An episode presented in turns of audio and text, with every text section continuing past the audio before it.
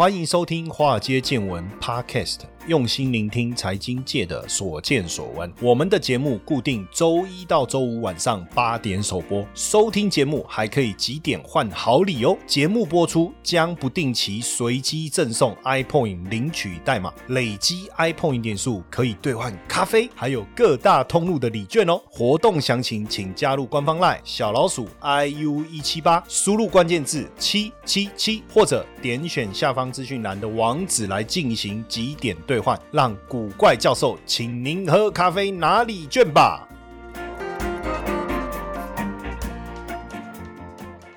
大家好，欢迎收听《华尔街见闻》Podcast，我是古怪教授谢承彦，要来跟大家聊这个 MCU 哈。但是奇怪，以前哈，我我们在做股票哈，我们都很关注一些大的公司哈，像台积电这种，其实你也不用太在意它做什么，你知道吗？反正就管它做什么哈，反正就台积电嘛，对不对哈？联电嘛，是不是？管它做什么，反正就联电嘛，哈，对不对？我们也不会想太多。那是不是有多少人真的能够搞懂红海在做什么？应该是比较好理解了哈，对不对？哦，就组装啊，苹果的手机啊，等等啊之类的哈。但是呢，随着你会看到，就是说，当股市很很热门的时候啊，其实台股的电子股占了整个这个数量的至少七成以上。那你就要知道说，其实电子股的股票是何其多啊。那所以产业的分类啊，其实概念股一定会重叠哦。比如说你去选五 G 概念股，哎，选了几只股票啊？苹果概念股选了几只股票哦？然后你又选什么什么电电动车概念股，好不好？这样比较好举例的啊，几只股票，你就发现其实是高度重叠的，也很简单啊。其实只要跟电有关的股票，你选概念股一定有台达电嘛，对不对？因为它做电源供应器，它你哪一个概念股？除非你说航运概念股，那结果有台达电。他说老师，为什么航运概念股也有台达电啊？在船里面又不会用到电源供应器嘛？哎，也有道理。我说钢铁哦，对不对？基础建设概念股啊，哎，就一看，哎，怎么也有台达电啊？老师，为什么这个也有台达电？你可不可以好好的解释一下？请问一下，基础建设你施工的时候，你要不要插电？你要插电要不要用到电源供应器？所以有时候有些概念股是比较模糊的，我觉得是比较模糊的。因此我们在谈产业的时候，有时候我们会做比较特定的这种产业的指定，然后就说，哎，电子股不要只要讲电子股，电子股的什么类别或什么概念？可是讲概念，有时候讲概念又是一个很广泛的，因为你会发现大部分的电子股，它可能不光只是出货给五 G 产业，或是苹果，或是三星，它会这个供应的对象，其实有时候是蛮多元化的。所以有时候讲概念股啊，又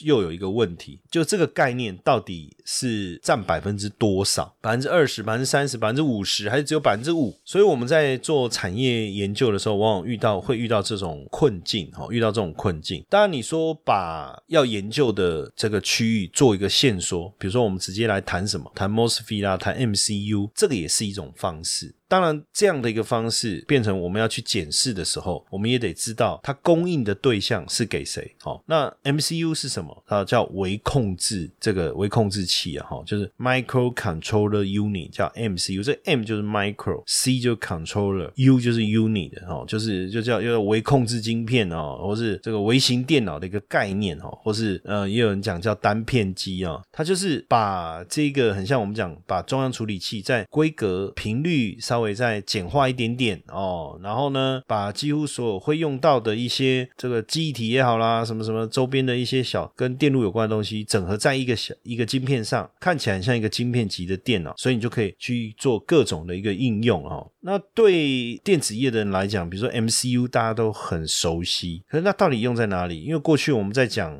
呃这种电子产品的时候，我们都只把心思放在哪里？我我讲白了，我们就只讲苹果概念股，我们就是看智慧型手机，了不起谈一谈笔电，了不起谈一谈电视荧幕，对不对？平板之类的。我们没有想过说，哎呀，热水器、烘衣机，对不对？哦，现在还有所谓的智能袜子，或者说你这种智能衣哦，或是你现在有那种智能晾衣架，反正基本上你通电，然后它有一些基本功能的，这个里面其实都会用到这个 MCU。像我刚才讲到的，你像很多那种智能的晾衣机，有没有？它透过 MCU 来控制这个照明、杀菌跟风干，这个就是一个。那现在还有这种教练型的运动衣，MCU 是就通过感测器来采集运动员的资料。这个就是会运用到的一个功能。那还有吗？其实平常我们在用的微波炉。大家知道微波炉啦，冰箱上面现在有那种触控啦，然后你可以去自己调温度的那种，不是以前旋钮式的那一种的这种智能冰箱，基本上也都有 MCU 啊。还有这个电锅有没有哦？洗碗机，甚至反正只要你有这种小小的智慧功能的，一定有这个 MCU 的身影在里面，甚至包括空调面板哦、扫地机器人，还有一些节能的智能插座，或是电子锁，或是你这个安全监控。这些这也是 MCU 啊，所以你就发现，哎，怎么好像无所不在？好，音响，汽车音响，好，大家在骑那个有没有看？那骑过那种平衡车有没有？哦，反正车子你你想一定有嘛，汽车雷达这一定有嘛，对不对？然后包括你一般的单车应该没有，电动单车呢也也会有哦。所以从十一住行的角度来看，MCU 真的无所不在哈。那好比说我们在讲滑鼠，或是更高阶的电竞滑鼠，那它要采集。你的这个指纹啊、感应啊，好，还有控制灯光效果啦，这些要不要用到 MCU？要，也要用到 MCU 哈，也要用到 MCU。所以 MCU 的日常几乎是跟我们的食衣住行是结合在一起。所以为什么过去我们不是很在意啊？你知道，其实大家都没有在深入讨论过 MCU，可是实际上它在我们日常生活当中是无所不在哈。那因为现阶段呢，就是不论是机器学习也好，智能家电也好，这种人机界面的。一个应用啊，物联网的兴起啊，然后加上什么东西，我们都要跟智慧有没有伴随在一起？刚才我们讲到了家电啊、视听啊、照明啊，哦，甚至现在回到家有没有？哎，我我这个是这个比较新的房子哦，就有这样哦。我朋友买新的房子，我们去看，嗯，不用带钥匙的，对不对？哦，要进门的那种指纹有没有？啪啪啪，感应一下，这样很酷哦。然后进去以后拍两下，哎，灯就亮了，对不对？哇！我说这么精彩，我给他鼓掌，灯又熄了。哦，我朋友说你你干嘛要鼓掌？我说那这个功能很棒。然后他又拍两下，灯又亮。我说哎，真的厉害！我又鼓掌，灯又熄。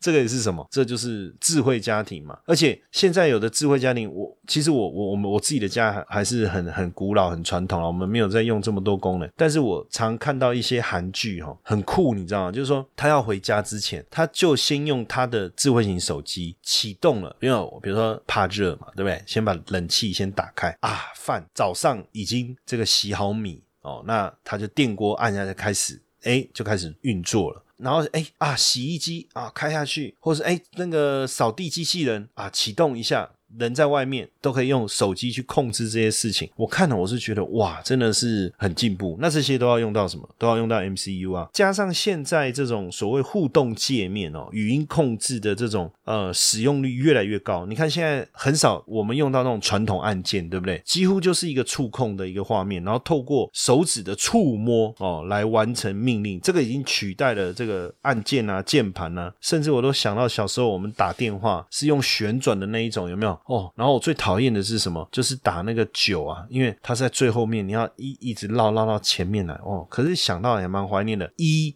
一九有没有那个九要绕很远啊？现在我不知道有没有人知道我在讲什么？可能说老师你讲那个是电话，我说对啊，那这个是要去哪里看得到？可我不知道博物馆现在看不看得到。哦，但是小时候我们的电话确实是长这样。但你看现在哦，语音控制，对不对？你如果用语音控制，你要要不要有晶片在里面？MCU 的一个控制，做一个整合哦，语音控制的一个中枢，所以它就很像一个微型电脑的一个思维，然后微型电脑的思维，包括现在现在有很多的整合。我看到一些新的功能，比如说它让你的汽车的钥匙去跟你的呃手机做整合，你的汽车钥匙去跟你的一些家电做整合，这个其实都需要用到这样的一。一个电子元件哦，所以也为什么突然之间好像过去我们不是没有听过 MCU，我们不是很在意这个东西，可是突然之间好像它的需求暴增了哦，因为现在要智慧，所有的家电、所有的产品、所有的生活用品要智慧、要省电，那不管你是要智慧还是要省电，都需要用到这个 MCU，而且用到的数量就越来越惊人哦。不过目目前呢，这个呃主要的厂商啊，当然还是以国外为主哈，包括瑞萨哈，包括恩智浦、英飞凌、易发半导体、Microchip、德州仪器，还是三星电子、东芝等等哦，都还是属于国外大厂。但我们至少可以确定哈，就是随着这个智慧联网装置的一个需求，我刚才谈到的很多的生活应用的一个一个情境嘛，确实让整个 MCU 的出货量大幅度的一个成长哦。成长的幅幅度，我看至少营收的成长都有达到三成甚至三成以上。我就我就举一个这个盛群哦，盛群半导体这一这一家为例哈，他们在去年的新品发表会上哦，就已经谈到他们在微控制器的一个部分哦，成长的幅度相当的惊人，超过了百分之三十，这是一个很大的一个成长力道，而且大部分呢都是在智慧的一个应用端哈，智慧的应用端。虽然说他们的这个产品是中低阶为主，可是因为智慧的应用用端也开始做了一个高度的整合，甚至包括健康量测。哎，你不要看哦，以前我们用的是那个量量那个体温的时候，不是插一个棒子插在那个腋下或肛门，有没有量肛温嘛？那种诶水银的那个棒子嘛，那个就没有所谓的 MCU 嘛。但你现在量额温或耳温，甚至现在比如说你手一伸，然后那个酒精洒下来，同时它告诉你的温度，你现在体温是几度，有没有？或是我们现在进办公大楼，额头靠近一个地方感应一下，它就告诉你现在的体温是几度。这个其实都需要大量应用到 MCU。那这种 MCU 的规格其实不一定要很高，那它的性能也不一定要很好，很可能很低阶的就可以。但是这样的一个一个应用端，其实是从疫情之后啊，这种成长的。的的速度非常非常的惊人哦，非常非常的惊人。所以我刚才讲，像盛群，它为什么营收突然暴增？其实也不是说它做的产品有多了不起，可是它的产品的应用层面变得非常的广泛哦，那自然而然它的业绩就大幅度的提升。所以现现在所谓的这个 AIoT 呀，哈，就是智慧联网哦，我们讲智慧联网 AIoT 哈，就是 AI 跟 IoT 啦，哦，AI 跟 IoT，我们叫做智慧联网哦。那这个呢，在这样的一个趋势之下哦，确实对 MCU 的一个需求是大幅度的提升哦。那所以如果呃，你能够提供比较低的功耗，然后比较稳定的一个品质的话，其实是呃会相当受到欢迎的哦。所以这个也是为什么突然之间成熟制成的单量大幅度攀攀升，也跟这个有很大的关系哦。所以像这个根据国外机构的一个研究啊，哈，全球 FPGA 的市场规模哦，从去年的大概六十亿美金吧，到二零二五年可以到八十六亿美金，复合成长率啊达到七点六帕，所以。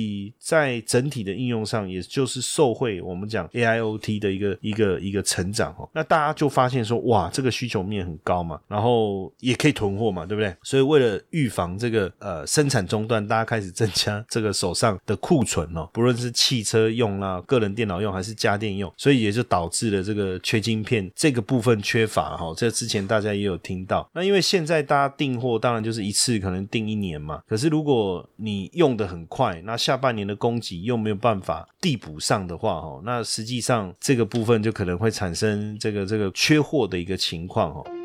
投资的魅力在于它能帮我们创造斜杠收入，但市面上的投资课程普遍都是理论教学，却缺少实物练习。台湾的海归操盘领航员招募计划启动喽！无论是否有经验，只要对交易有热情，现在将是你迈向顶尖操盘人的最好机会。除了谢承彦古怪教授亲自教授他十多年的实物经验外，还能和一群志同道合的伙伴们一起在投资这条路上努力成长。输入英文字母 VT 即可取得操盘领航员们使用的策略懒人包和线上说明会资讯哦。那 MCU 产业其实我也跟大家讲一下，它大部分跟晶圆代工厂哦，就是 MCU 其实也是晶片嘛，对不对？哈，就是成熟制成。那大部分就跟晶圆代工厂就谈一年的一个产量。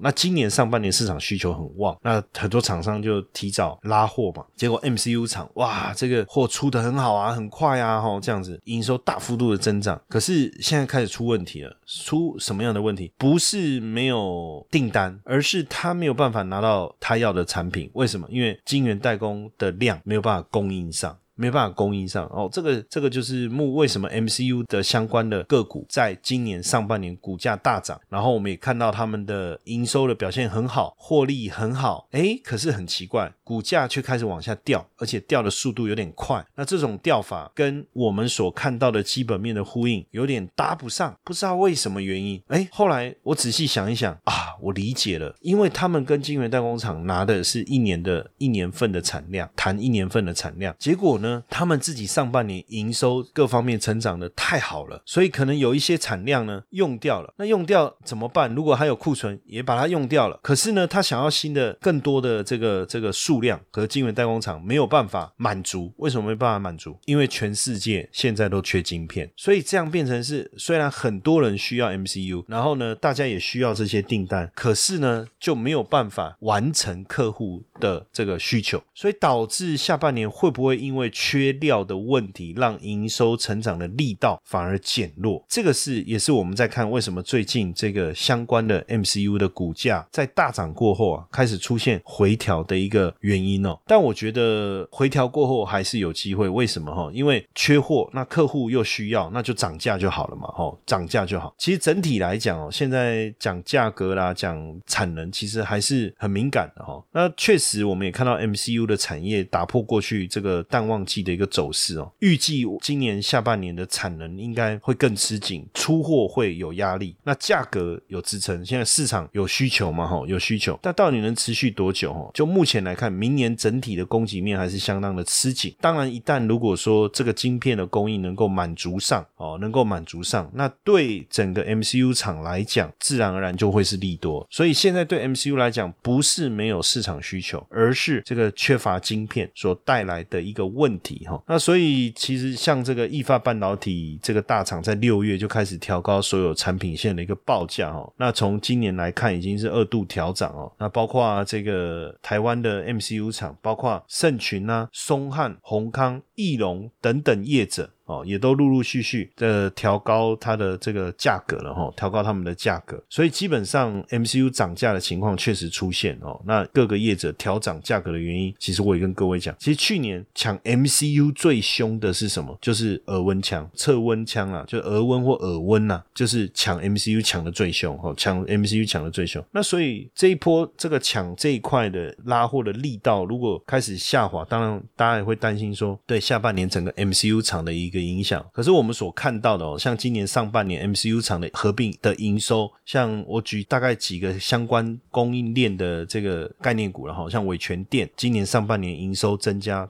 百分之四十五年增率，年增率就是跟去年同期相比哈，我会常常提醒大家这件事情。然后翼龙电年增率百分之六十，新唐暴增了两百九十八，它的营收啊哈，灵通是增加了百分之三十七，松汉百分之二十七，盛群是百分之二十七，然后宏康是百分之三十一，九旗是增幅是百分之一百一以上哈。那所以表示这整个这个 MCU 厂的营收真的受到市场的这个需求的大幅度的增加带来大幅度的成长。当然，剩下的就是到底这样的一个趋势能不能持续的走下去哦？那全球车用微控制器有九成集中在六大厂身上，而百分之六十到七十委外。它的晶片委外代工是交由台积电，所以现在确实市场是非常的关注哈。我们我们讲就是刚才讲额温枪嘛，其实接下来大家关注的会是什么？车用晶片哦，确实会关注的是车用晶片，因为车用晶片的缺乏确实影响到整个车市哈。那也因为汽车市场大幅度的一个发展，但很多人会说奇怪，那车用市场的发展以前也不是没有成长过啊，为什么突然之间 MCU 的需求会成长的这么惊人？最主要还是在于传统传统燃油车跟电动车的一个差别。哦，传统燃油车跟电动车的一个差别，MCU 是汽车电子的关键元件。MCU 有八位元的，有十六位元的，有三十二位元，各种产品。其实位元数越多越复杂，处理能力也越强。以八位元的 MCU 来讲，它主要是处理什么？就汽车的风扇哦，风扇也要有 MCU。空调、雨刷，连雨刷都要 MCU 啊！哦，天窗、车窗、座椅、门锁等等都需要。讲到这个雨刷，突然之间想到我以前年轻的时候买了一台，那时候买了一台车，那一台车花了我多少钱买到？你知道吗？五万块。哎，所以那时候我就是想说，五万块可以买台车，比摩托车还便宜啊！哦，而且它那个那个车子还稍微那个排气管还要做一点改装，还有那种蹦蹦蹦蹦蹦，感觉很帅啊！然后又是这种掀背式，就是一台跑车。我那时候签到这台车很兴奋啊，只花五万块啊，然后就有一台自己的车，然后那种感觉我也不知道，就很兴奋。然后还打电话给我朋友说：“你听，你听，我踩油门，你听我的车子的声音，轰轰这样子哈。”然后结果呢，呃，开没多久下大雨，然后我的雨刷呢。会往右跑，但是不会回到左边来。往右跑，然后不会回到左边来。那怎么办？所以我把我雨刷打开，然后下大雨，我把我雨刷打开，然后它往右跑啊，不会往回左边来，那出什么问题？就微控制器 出问题啊，就 MCU 坏掉啊，那怎么办？然后呢，我就想说，哎，我后车厢好像有有有有一条绳子，我就把那条绳子绑在我的雨刷上面，然后呢，我就右手方向盘，对不对？左手抓那个绳子，就是雨刷往右，然后我就用手把雨刷拉回来，往右用手把它拉回来。那时候在开车的时候，觉得自己太伟大、太厉害了。为什么？因为下雨，对不对？然后我又把车窗打开，所以又会一直起雾啊！哇，那那时候不知道，现在就知道啊，原来就 MCU 啊，哦。的问题，那像三十二位元的 MCU 用在哪里？像这个多媒体资讯啊、动力系统啊、哦辅助驾驶这些比较高阶的功能。那全球的 MCU 的市场规模大概一百五十五亿美金哦，车用的 MCU 大概是五十三亿美金，所以全球 MCU 市场当中，车用的占比还是比较大。那车用的 MCU 是高度集中在少数大厂啊，我们刚才一直跟大家分享，对不对？主要哦，车用微控制器的整合元件制造厂，整合元件制造厂英文叫 IDM。哦，所以有时候大家会听到我们在讲 I D M I D M，我没有念错哦，I。D M 不是 I B M 哦哦，那什么是 I D M？就是整合元件大厂哦，这样你要知道，那就是像恩智浦啊、瑞萨、英飞凌哦、德州仪器哦，还有这个 Microchip，还有意法半导体等等然后等等这几家其实就占了全球市占率逼近九成哦，逼近九成。那所以这些大厂的态度就变得很重要。所以为什么当这些大厂说哇缺啊要调要涨价啦哦，它其实就就告诉你整体市场其实这个。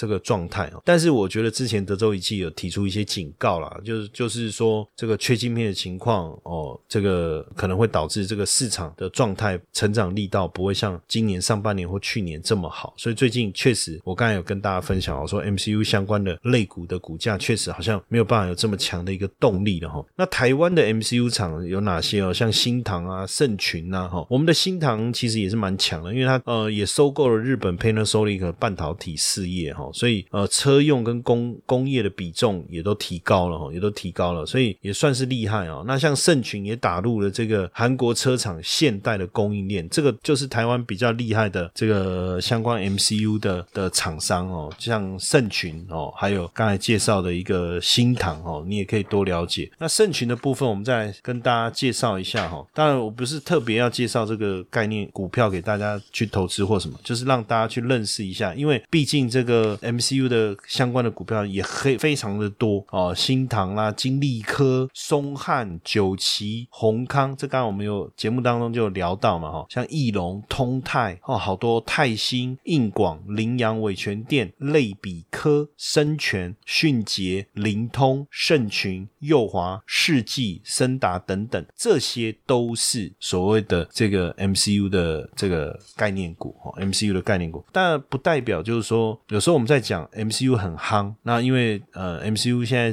非常适合这个物联网的发展、人工智慧的发展，对不对？这都需要 MCU 的介入，所以它跟电脑不一样哦。电脑就是一个 CPU，然后 GPU 哦等等，CPU 做你的这个功能的一个处理，GPU 影像绘图的一个处理。那你就想一想，呃，未来比如说这个这个 AI。自驾车等等，每一个环节都需要一台小电脑来控制。那这个小电脑就是 MCU 了。所以在这种产业的趋势的发展之下，尤其是在车用这个部分哦，确实会有大幅度的成长哦。那像我刚才讲到的台湾的这个盛群哦，它也是微控制器大厂，对不对？诶，毛利率啊，它公布第二季的这个财报，毛利率就比这个去年同期增长了六个百分点哦，而且税后净利也创了单季的历史新高。那确实哈，就是。是 MCU 现在供紧供给吃紧的状况哦，确实一直就紧绷了，然后那到底会不会产生变化？而且甚至明年的订单都已经掌握六七成，哇，那这个等于是今年就已经把明年的订单都稳稳的拿下来了哈。所以为什么我才讲说，这我们才想说来跟大家这个分享一下这个 MCU 这个产业哦。那像盛群今年上半年整个出货量哦，整个出货量是大幅度的一个成长哦，其中三十二位元的 MCU。哦，安防的 MCU 哦，还有这个马达控制的 MCU，还有射频的 MCU 哦，都非常非常的强劲。那